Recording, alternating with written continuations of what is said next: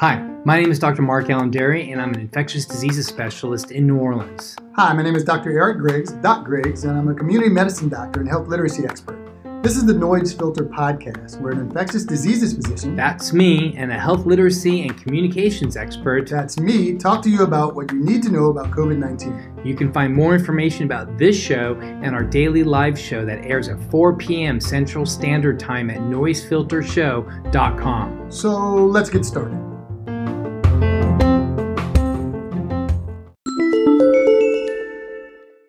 So let's talk about something that's been kind of confusing lately, and that's been asymptomatic transmission. So, one of the things we want to discuss today that's been in the news has been about the World Health Organization that claimed that asymptomatic spread is quote unquote rare. Doc Griggs, tell us a little something about what happened this week. So, after a statement was made to this effect in an interview this week, newspapers around the world jumped on the headline. This has led to discussions of whether or not people without symptoms need to social distance or wear masks. Or, quite frankly, they want to know can I hug my grandma? Yeah, Doc Griggs, you're right. Now, honestly, this whole thing is a lot, so let's break it down a little bit. First, let's start by defining the term asymptomatic, and this is something you have me do all the time. Mm-hmm. Now, of course, the most basic definition means not experiencing symptoms. However, this definition being used in the statement by the WHO official does not include people who are pre symptomatic or not experiencing symptoms yet, or people with mild disease who may have symptoms but so minor they do not realize that they have COVID 19. So, what you're saying is that right off the bat, we see that even if someone does not experience obvious symptoms, they could still be spreading the virus? Exactly. Now, secondly, what she was saying in that interview was that no results have been published that demonstrate specific cases of asymptomatic spread, and the contact tracing being done by the WHO has not turned up any confirmed examples of spread through COVID positive but fully asymptomatic individuals. Her conclusion was that asymptomatic transmission is rare, but epidemiologists and other infectious diseases specialists don't necessarily agree with that interpretation. I too would like to also add that there are several studies that do document asymptomatic transmission, so I'm not exactly sure where there was some uh, confusion there. Yeah, Doc. Uh, I'm a little confused too. Epidemiologists are actually predicting that asymptomatic spread does result in the spread of the virus, even if it's not at the same rate of spread through symptomatic people. Estimates currently vary widely about what percent of spread comes from asymptomatic individuals, ranging from 2.2% to 45%. While we aren't sure where in this range the true answer will fall, it's way too early to brush off the idea that asymptomatic spread is problematic. No, it is problematic. I agree with you.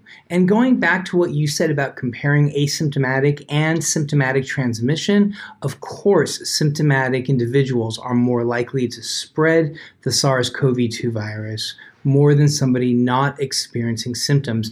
So let's think about it. Doc Griggs, we know how does a virus spread? Through droplets. Exactly, through droplets. So, if someone has one of the primary symptoms of COVID, which is coughing, they are more likely to transmit the virus than someone not experiencing symptoms at all. Boom. And there you have it. Today, the World Health Organization has clarified the statement, saying that we still don't know on a population level how much spread we'll see from asymptomatic individuals. To sum all of this up, we don't think that the headlines pulled from this interview do the subtleties of the situation justice. People without COVID symptoms can spread the virus, whether they're pre symptomatic, experiencing mild symptoms, or even probably when they're completely asymptomatic. Put that in your pipe and smoke it. Data reporting. One of the big difficulties we've had in the U.S. is getting an accurate count of the number of cases of COVID 19. In addition to having some large amount of asymptomatic carriers, we also don't know how many people actually experienced symptoms and even died of COVID 19. While states are on the same page when it comes to reporting confirmed cases, with regards to presumed cases, states have a lot of leeway and they vary widely. So that we're all on the same page, what is a presumed case? This is when people experience symptoms that seem pretty suggestive of the virus, as well as having contact with someone with a confirmed case but were not tested. For example, one of our writers was directly exposed to a COVID positive patient before we had widely available testing in New Orleans. Less than a week later, she started having symptoms, but her symptoms were not severe enough to warrant testing because the tests at the time were reserved for more serious cases. Right now, more than around half of states are not following federal recommendations for reporting presumed cases. Some states are gathering the information but not reporting it to the CDC. Others are reporting the data to the CDC but are not reporting it to the public. Whew. In addition to controversy about collecting and reporting presumed positive COVID cases, there's also been news this week about reporting demographic data along with COVID test results. The Trump administration published new guidelines last Thursday requiring the reporting of demographic data.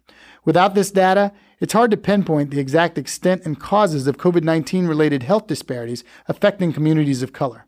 Hopefully, moving forward, the CDC and states will be able to use this information to ensure adequate testing in under resourced areas. Doc, we still got work to do. Yes, we do.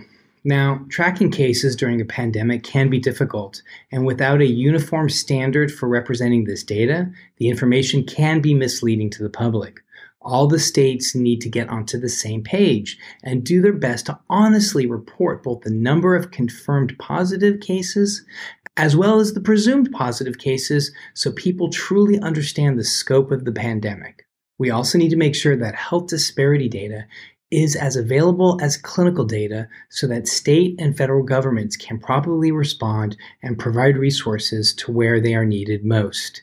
There has been a lack of central coordinated response, and I think this has been hurting us, but I think we are making small steps forward.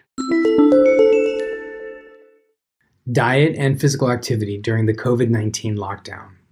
In response to the rapid transmission of COVID 19, France instituted one of the most strict and wide ranging lockdowns.